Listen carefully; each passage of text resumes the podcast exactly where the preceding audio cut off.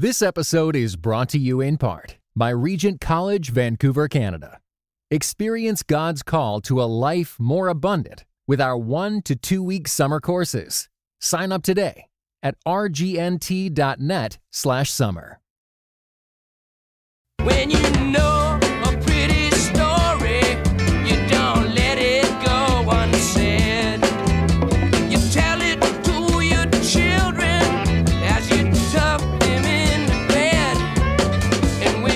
In 1969, a long haired musician named Larry Norman released a record called Upon This Rock. It was released by Capitol Records and was at first a flop, but it eventually found an audience through Christian bookstores. It's considered the first Christian rock album.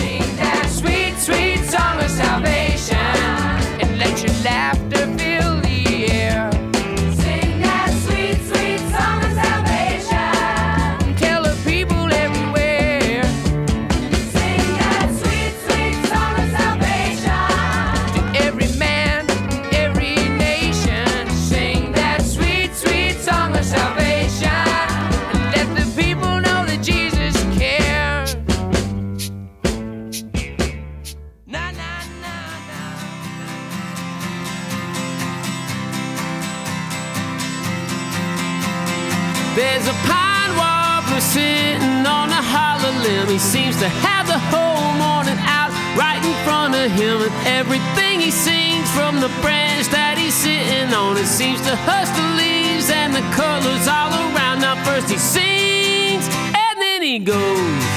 And what it means, it's hard to know.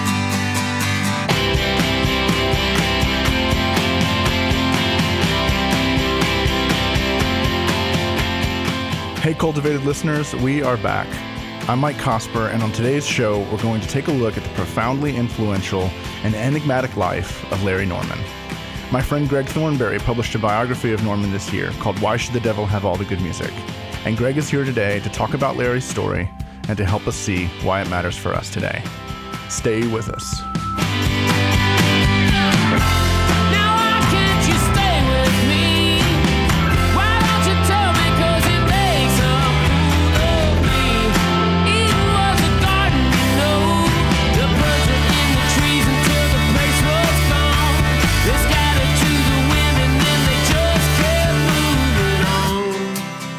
Whenever I think about Christian music, Right. I always want to quote Hank Hill, um, who has this great quote where he says, uh, Bobby gets involved at a church and starts going to Christian concerts. And Hank Hill says, You're not making Jesus cooler, you're just making rock lamer. yeah. and so you've gone back to kind of the origins of this whole story.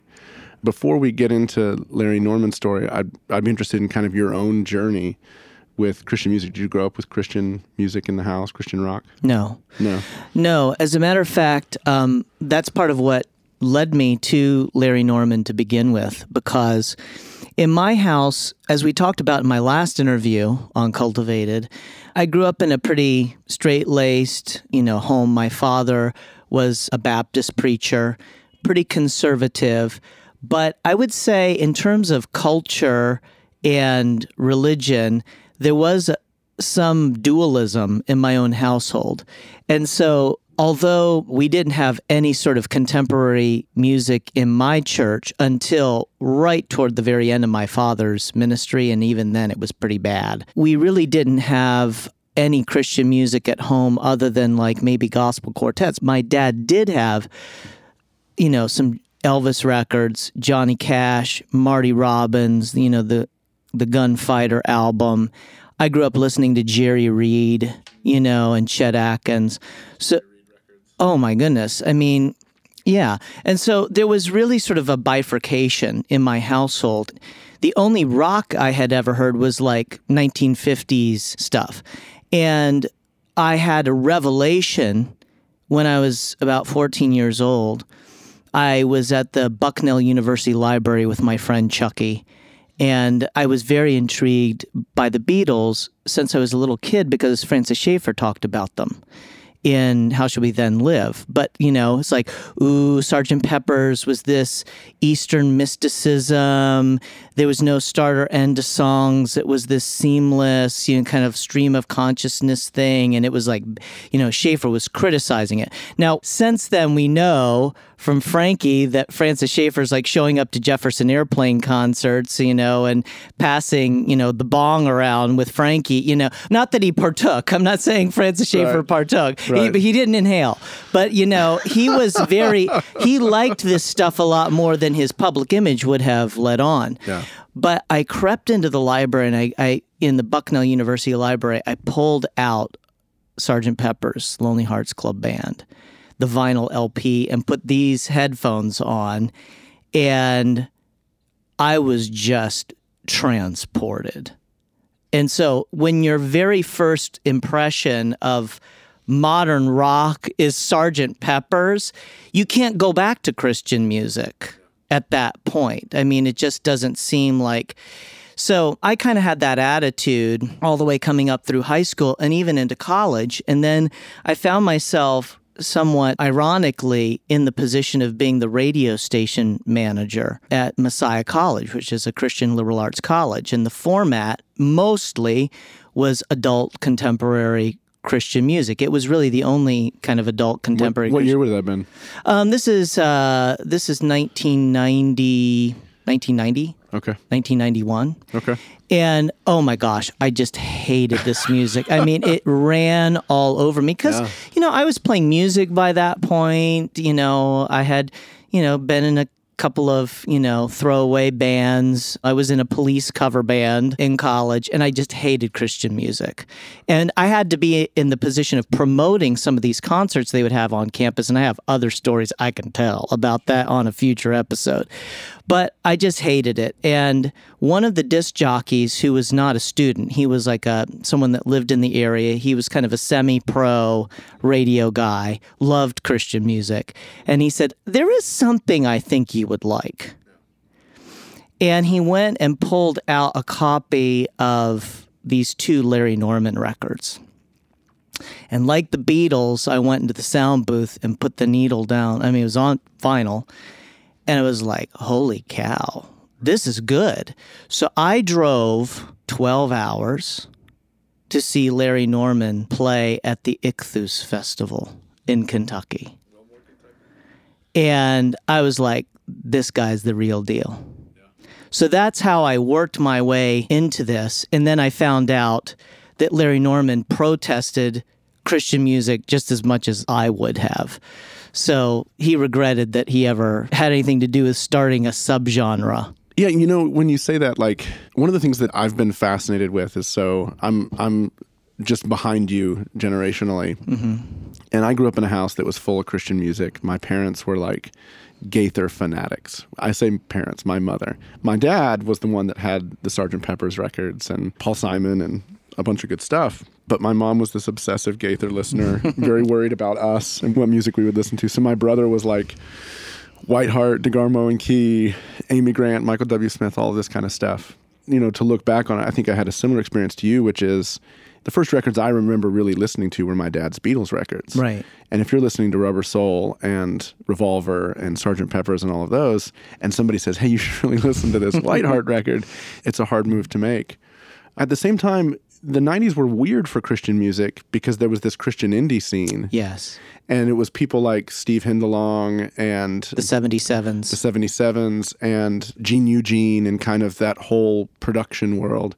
And you listen to those guys talk, and every single one of those guys would say, Well, Larry Norman, Larry Norman. Like they were the Larry Norman fanatics. Right. And they created this whole place where there was kind of a place for art, the choir. There was artful Christian music that existed at the periphery. Right. And then like Tooth and Nail Records happened and Five Right. Minute Walk, and there was all this cool indie stuff that happened. And then one day somebody just clicked off the faucet and it went away. yeah. because there's nothing like I don't I can't think of anything that's necessarily like that now. But I mean, do you think that's a fair assessment? Like, to some extent, that was the legacy of Larry Norman. That there was this almost sort of protesting peripheral Christian stuff that survived and that continued to thrive in his wake. Well, I do think that, I mean, for one thing, just to underscore what you're saying, when you listen to Larry Norman's 1973 album, Only Visiting This Planet, it was entered into the National Registry by the Library of Congress in 2014. It sounds every bit as good as anything from the period. It was produced by Triumvirate. George Martin picked the producers out for Larry's Only Visiting This Planet record and the follow up so long ago, The Garden. There are several albums there that you would have been proud. And people say this. You could play this record to your friend who listened to secular music, and they would say, This is hot. As a matter of fact, Charles Norman, Larry's brother, is friends with Isaac Brock from Modest Mouse. And he sent a copy of Larry's, you know, like kind of greatest hits vinyl because Isaac Brock is a, a vinyl fanatic. And he listened to this record, and, you know, I was there when Isaac Brock called. And he said, Hey, Charles, I, just actually listened to your brother's record. And he said, I don't know about all the Jesus stuff, but your brother was a shit hot songwriter. and uh, so there was kind of like the ultimate, there's the legacy. Yeah. That's the legacy. Yeah. That people that are top in their field recognize it. The real legacy is Bono. I mean, it was, you know, Bono and Larry Mullen Jr. are listening to Larry Norman and the other band you failed to mention, who is definitely a part of the Larry Norman legacy, although controversially, is Daniel Amos.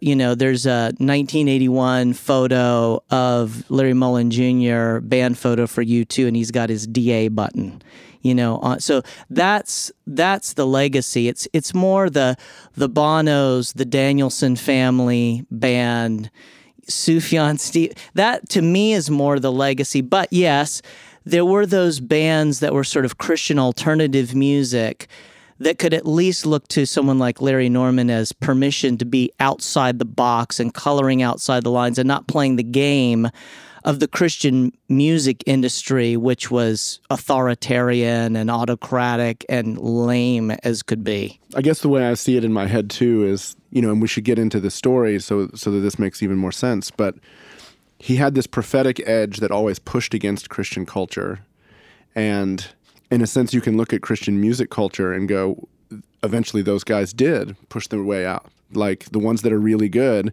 the Christian musicians that we look at today and going, they're doing artful stuff, whether it's Sufjan or I would point to like Dustin Kensrue and Thrice, you know, they did go outside Right. because inside the authoritarians won to Right. some extent or another. Right, exactly. Which exactly. they tend to do. yeah.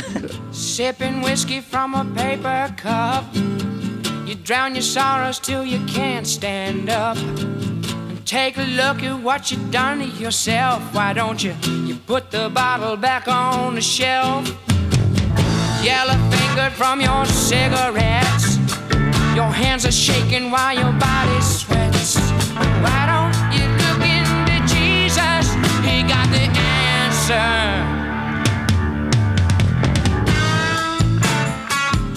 Larry Norman was born in 1947, so he's the classic sort of baby boomer story.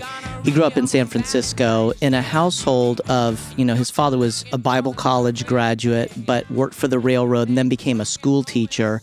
His parents were very straight laced, and they definitely did not want him to be Elvis Presley. And that's part of the legacy. He had a guitar when he was a kid, but he wasn't allowed to play it. Hmm. And so hmm. he would finger the guitar and learn the chords without strumming it so it wouldn't upset his father. So he would memorize all the chord patterns in his head, you know, and then eventually they couldn't stop it. Yeah. And he, at 19, 18, 19 years old, joined a band called People, which was a sort of a theater rock combo. That's what it became. And they were one of the sort of up and coming San Francisco area bands. As a matter of fact, they played at the Human Be-In in 1967, the famous concert that had Santana and Allen Ginsberg and all of the big Janis Joplin Merry Pranksters, was that all tied in? all of that, all those Jefferson Airplane, all Right. those bands. People certainly weren't that popular, but they were definitely in that scene. And Larry Norman was not the founder of that band, but they brought him in as the principal songwriter and lead singer. They had a hit in 1968 and a prosaic title, I Love You, but it was a cover of a Zombies song. Hmm. And it was number 14 on Billboard. It sold more copies than a lot of records that go to number one do, because hmm. back then it was just about airplay. And it went number one in other places Japan, Israel, hmm. you know, different places around the world. And so People was a thing, and they were on Capitol Records. Larry Norman ran afoul of the other members of the band, as he was wont to run afoul of virtually anybody that he worked with over a long period of time. They had one of the first, it really was the first rock opera called hmm. the E- Epic. As a matter of fact, they were touring with The Who before Tommy was ever written. And there's some suggestion that Pete Towns was like, well, this is an interesting genre. but Larry Norman fell through a crack. The, the stage separated. He fell through the floor. It smashed his finger. He got up, blood spurting all over the place, and he quit the band the next day. Felt like the Holy Spirit was telling him it's time to stop. The other boys in the band were becoming Scientologists. So he was a believer already. He was a believer, but he claims that that was a galvanizing moment for him. And a lot of people deny that he was even thinking about doing Christian music, but he was writing Christian songs, but he hmm. was trying to make it in the record industry. And there was no such thing as Jesus rock. But it was at that point that he decided, I'm going to dedicate my life to ministry somehow. He followed up and got a job at Capitol Records for the Beechwood Music Group to write a rock musical called Allison with Herb Hendler, who was a famous producer, produced many famous artists like uh, the Everly Brothers and, and other people. And it was the juxtaposition of working at Capitol Records during the day, trying to write hits for other people. He wrote a song for Laugh-In called Blow in My Ear and I'll Follow You Anywhere. the juxtaposition of that and then leaving the Capitol Records building and going to the corner of Hollywood and Vine and preaching the gospel to transvestites and people in the gay scene and trying to explain Jesus to them that he found that if he wrote these songs and played them, people would pay attention hmm. to the preaching. And Jesus Rock was born.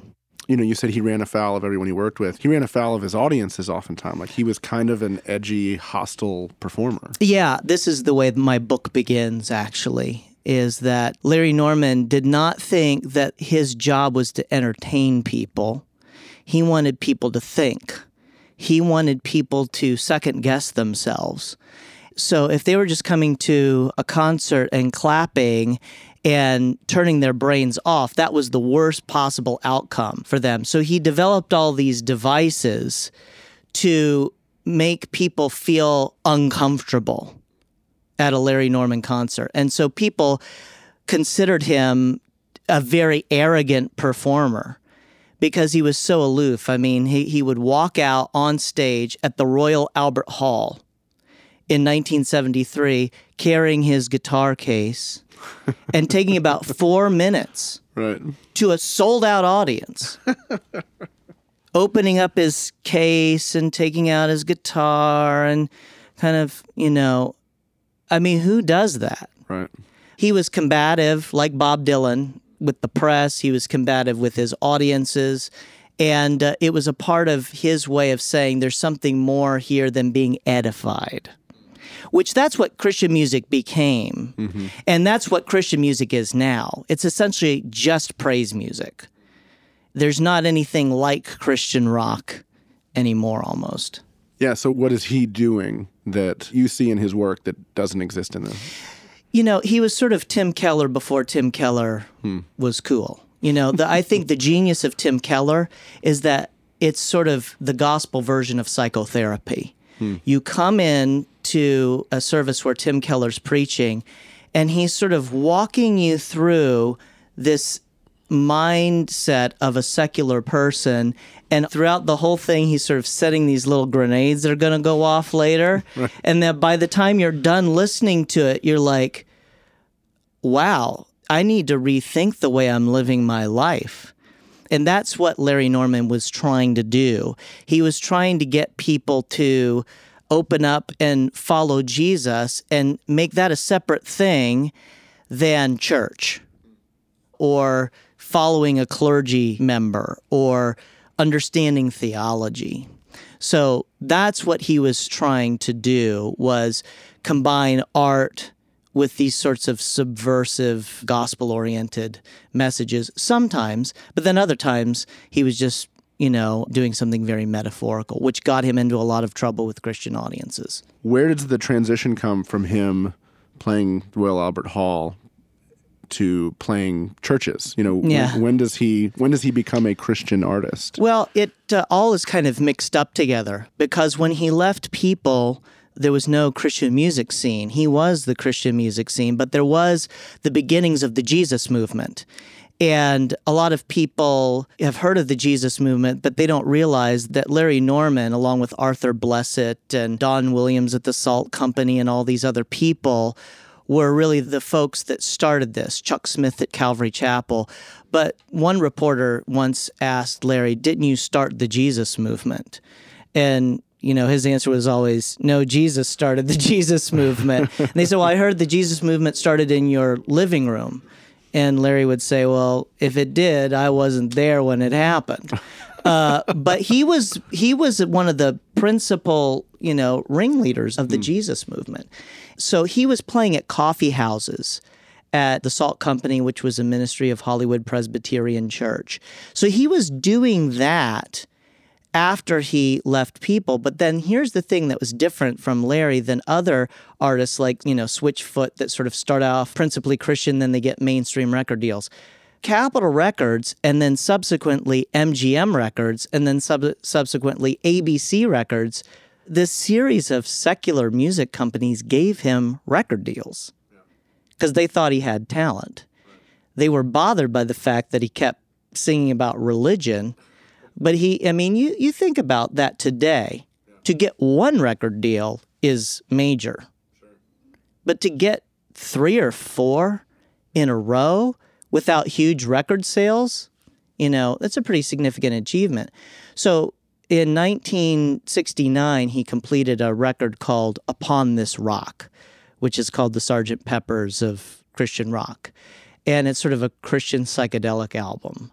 And that's what started it all. And that was on Capitol Records. But the problem was when someone went to Sam Goody, they're not looking for Christian music. And Christians only went to Bible bookstores. So nobody knew how to find the record, you know? So, Yeah.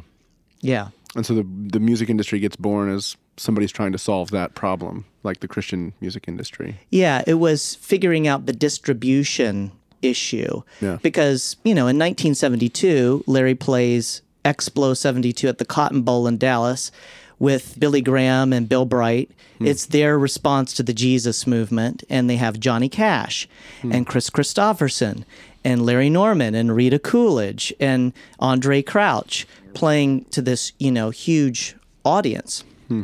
there's 100,000 kids there, and all of a sudden, the record labels are like, there's got to be some money to be made in this. and then Time Magazine does a cover story on the Jesus Revolution, and Life Magazine does a cover story, and then, you know, you're off to the races. People think it's commercial. Alice is a drag queen, boys somewhere in between. Other bands are looking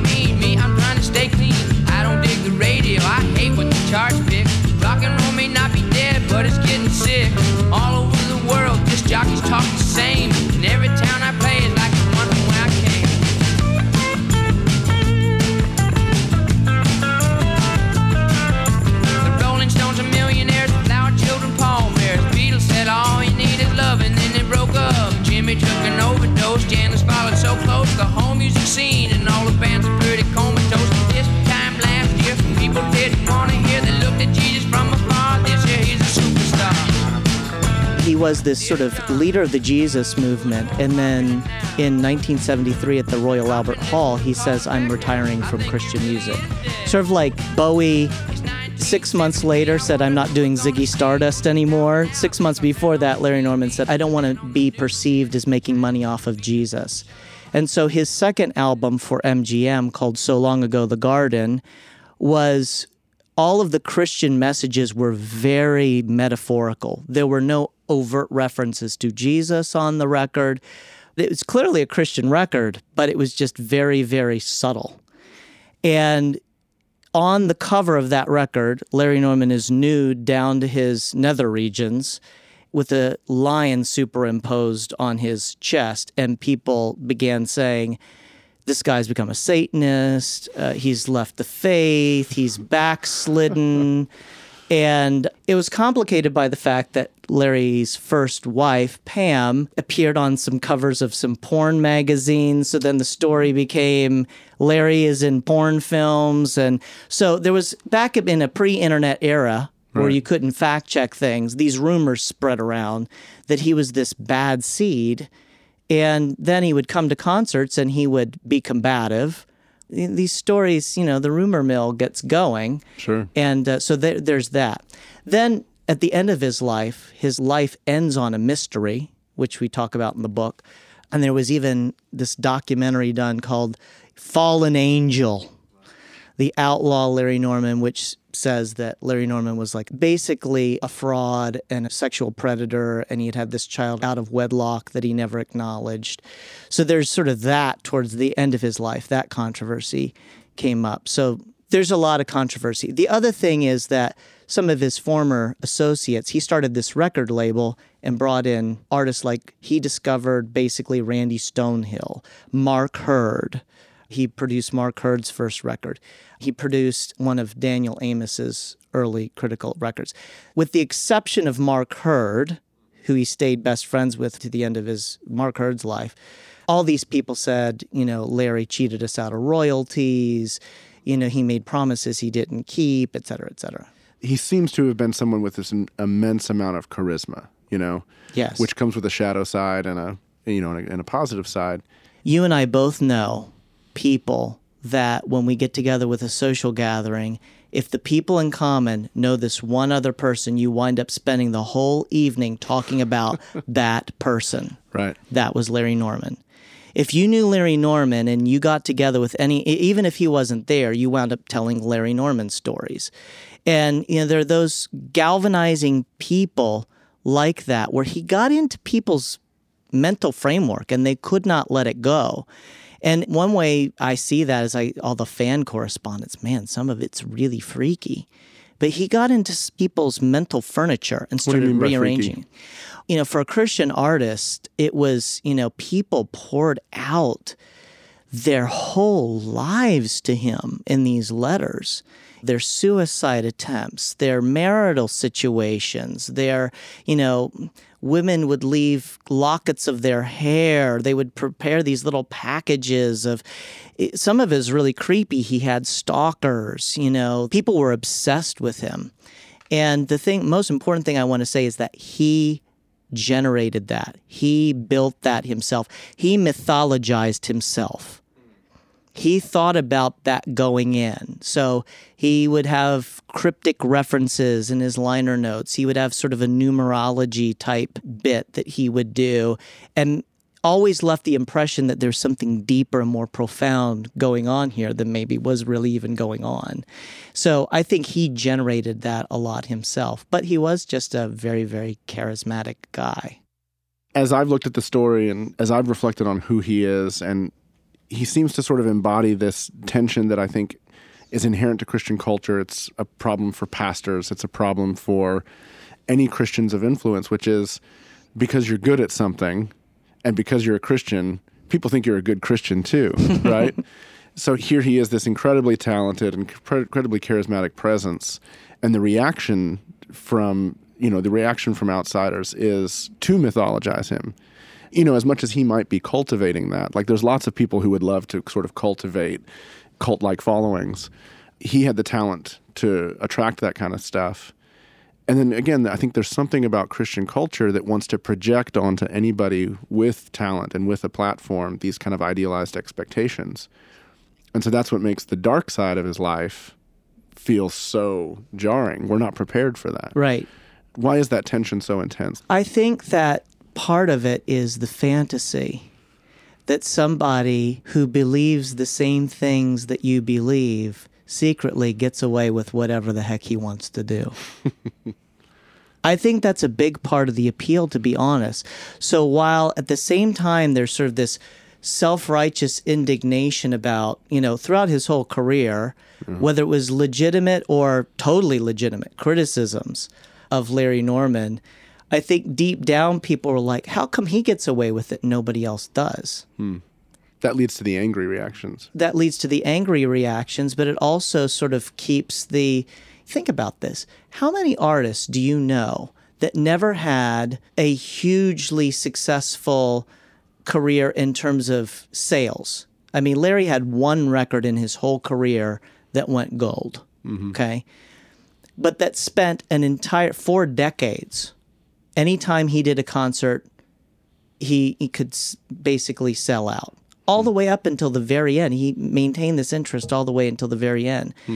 Very, very few Christian artists can pull that off. I can think of one. I think that for that reason, there was this also, it generated continual interest.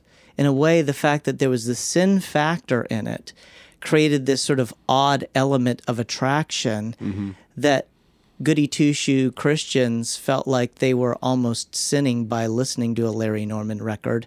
And of course, that in the preface of the book, I describe how John Darnielle's first novel, the title Wolf in White Van, is a Larry Norman reference. Yeah, it's almost like it's an acceptable sin. Yes. Right?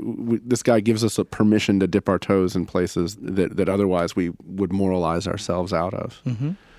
I mean, I'd love to hear what's a classic Larry Norman story that epitomizes kind of who he was or some of the mythology. Yeah. Well, I mean, one of the most interesting things about the book, since I had access to this archive, is that there's something prurient about it. Hmm. I mean, I felt like a little icky because I had total access to everything that happened in his personal life, where most biographers never have that chance. And so it it it, uh, it at times I was like, am am I transgressing a line by even reading this? Because some of it's very very raw. Some of the behind the scenes things that happened never were known in public. And so, for example, Larry's relationship with his wife, Pam, there's one scene in their mutual diaries where Pam was a model and she was invited to parties at the Playboy Mansion with Hugh Hefner. And at one point, she was friends with girls who were Playboy playmates. And you remember this is the father of Christian rock. Right? And Hugh Hefner offers Pam the opportunity to be not only Playmate of the Month, but to be featured in the most beautiful girl in hmm. the world issue. also, part of the mystique of Larry is that he marries this like blonde bombshell. Yeah. It's not a very Christian image. It's not the safe, Right. you know, Right. Christian. Uh, School marm. yeah, yes. I mean, and they just they looked so photogenic together. But Pam comes to to Larry and says, and kind of naively, "Well, should I do this? Because it pays fifty thousand dollars, hmm. and a normal playmate only gets twelve thousand dollars." And Larry hugs her and says, "You know, you're my centerfold, and all that. That's all that matters." To which Pam responds, Well, you know, it's hard to turn down Hugh Hefner because Playboy is the Rolls Royce of men's girly magazines. So it's sort of this weird hmm. juxtaposition of things that aren't supposed to be going together. Mm-hmm. Christianity and the, the world that are a part of that legacy. You know, the Bible study that Larry Norman started called The Vineyard, which actually eventually became the genetic history, is that became the Vineyard denomination. I had no idea. He started this Bible study with Pam that became run by a man named Kenn Gulliksen, who was at Calvary Chapel. Then when it sort of got too big for Larry Norman's living room, it became its own church. And then John Wimber succeeded Kenn Gulliksen as the pastor. so no there's just there's Yeah. another, but they had a fundraiser for the Vineyard at the Daisy Club in Los Angeles. I mean, the Daisy Club is the most notorious club in LA. I mean, this is hmm. where the Jackson 5 got their start. This is where, you know, Frank Sinatra was first seen with Mia Farrow. This was like the happening place. They had their fundraiser at the Daisy and Martin Sheen was the host. you know, because Martin Sheen was a big Larry Norman fan. John Mellencamp is a big Larry Norman fan. So it's just like this fantasy world. Mm-hmm. And I think it raises the question in people's minds maybe I can have the world and Jesus too. Hmm. And I think that is still the fantasy that a lot of people have, and we're still trying to work that question out. I mean, I think what part of the value of a biography like this is that it, it unpacks the mythology, but it demythologizes it as well. Pam being asked to pose in Playboy, it's like you've you've got these people who people are looking at them as icons, and yet for her, like not necessarily even having the moral categories to navigate whether or not this is a good idea. Yeah, and just like maybe a year before, maybe a couple years before, she's on the cover of Decision magazine giving her testimony. Yeah, have those two mounted on the wall Yeah, next does- to each other. Actually, for those of you that are listening that don't know what that is, Decision magazine was Billy Graham's Right. signature publication. That's amazing. I want the people to know that he saved my soul, but I still like to listen to the radio. They say rock and roll is wrong, we'll give you one more chance. I say I feel so good, I gotta get up and dance. I know what's right, I know what's wrong. I don't confuse it. All I'm really trying to say is why should the devil have all the good music?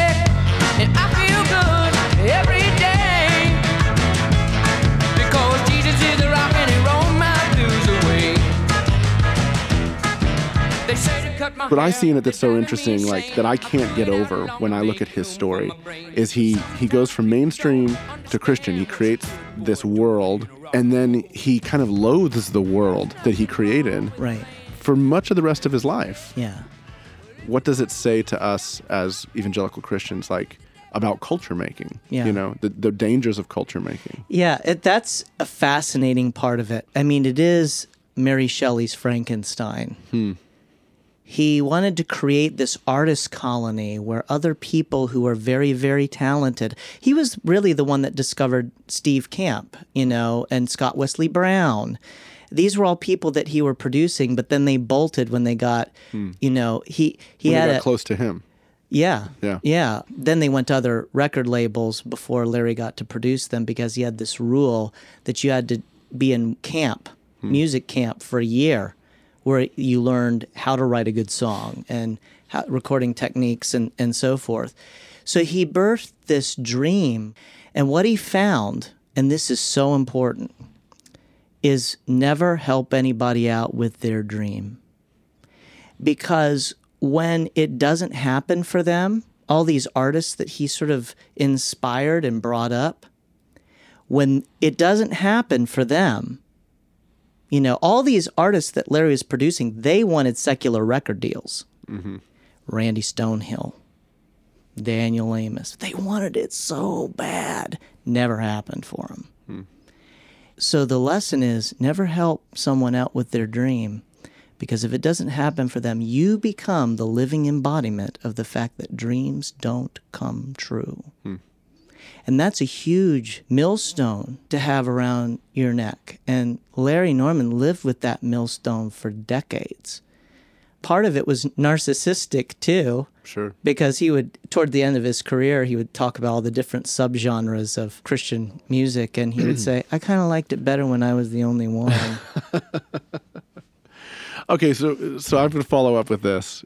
We talked about this some on the the last interview, but like you you have a knack for helping people pursue their dreams. So do you believe that? Never never help someone follow their dreams? i will tell you what i've learned from larry norman Yeah. and i have my own episodes where some of my own kind of you know acolytes have bitten back mm-hmm. and what i've learned from it is that you take it up to a point and then you set them free and you don't get people's hopes up too high because I have myself gotten bitten by that. Like you promised me Right. that if I did these things, I'm like, I never promised you a rose garden, but I beg your pardon. But what you have to do, and this is what we talked about last time, is you have to juxtapose raising people's sights, letting them see what is truly possible, but saying you're only going to be able to do it if you can compete with the best. Yeah. And this is a big problem that Christians have because we accept mediocrity as greatness. Yeah. And we call people geniuses who are not geniuses that thing. And it does a lot of damage. And it creates these mega personalities that crash all of the time. And it's definitely a cautionary tale for sure. Yeah. No, I think you're right. There's this when you have a subculture, it's an insulated world where me, the mediocre does rise to the top because you're fishing in a smaller pool.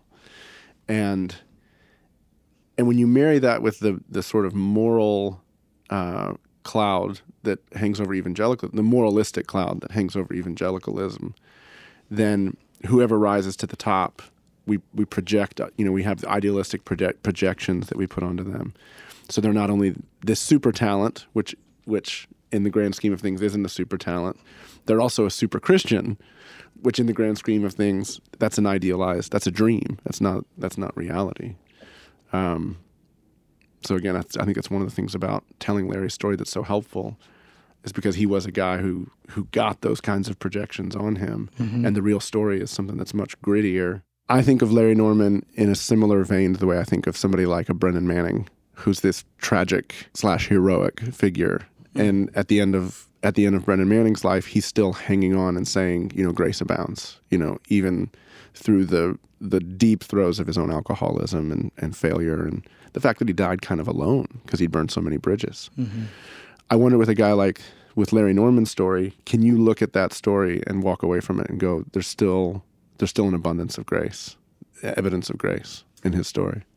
Larry's story started off with this sort of juxtaposition against, particularly his father, hmm. who didn't want him in the music industry. And yes, a lot of Larry's business associates and proteges left him and, you know, disparaged him, you know, even after he died. But the great story is is that because that happened, Larry was reunited with his family. So his father wound up coming back and working with him at his record label that he produced and he got very close to his brother Charles and his sister and when Larry died, he was surrounded by family that he had sort of you know, in his golden age period, when he was at the zenith of his popularity, you know, he didn't maybe have as much contact with them. But towards the end, they're all around the, you know, the corners of his bed, along with Black Francis from the Pixies, which I think is very cool. and uh, I think that despite all of that, unlike Brennan Manning, he was actually rediscovered that blood is thicker than water. First he sings and then he goes. And what it means, it's hard to know.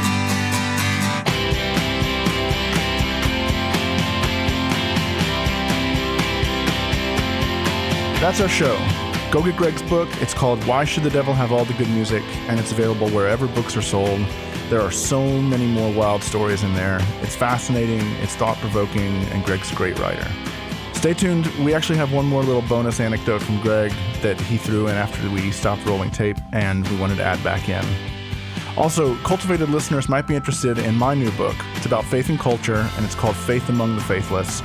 You can learn more about it at faithamongthefaithless.com, and it's also available wherever books are sold. Cultivated is a production of Harbor Media and the Narrativo Group. We make podcasts at the Narrativo Group, and you can learn more about us at narrativogroup.com. This episode was produced and mixed by me.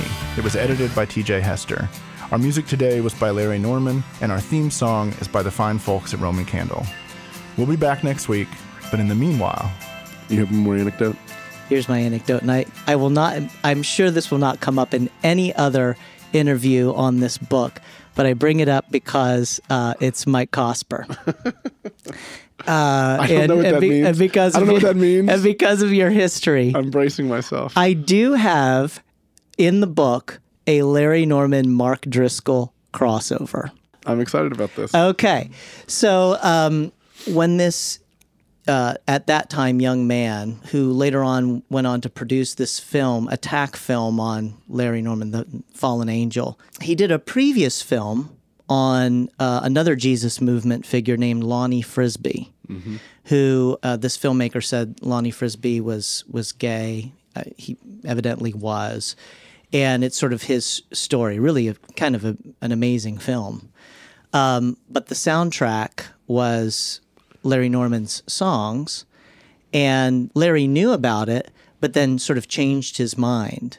He gave a lot of different reasons because EMI Capitol owned Right. the rights. He said that was the reason, but you know who knows what the real reason was. Anyway, one of the premieres of this Lonnie Frisbee film was at an early Mars Hill church. And Larry Norman showed up at the premiere to see if his songs were still in the film after he asked them not to be in the film.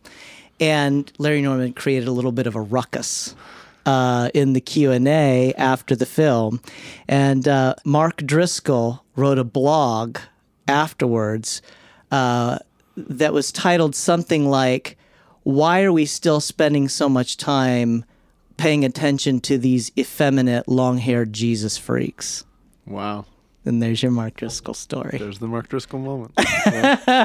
You know there had to be one. Yeah, you know what? It, it, it actually takes me very much by surprise, but but there's nothing surprising about it. There you So- go. well, thanks again, Thank Greg, you. for being here. Thank you, Mike. This episode was brought to you in part by the Truce Podcast. The new season examines the connection between some evangelicals and the Republican Party with the help of world class historians. Subscribe to Truce in your podcast app or listen at trucepodcast.com.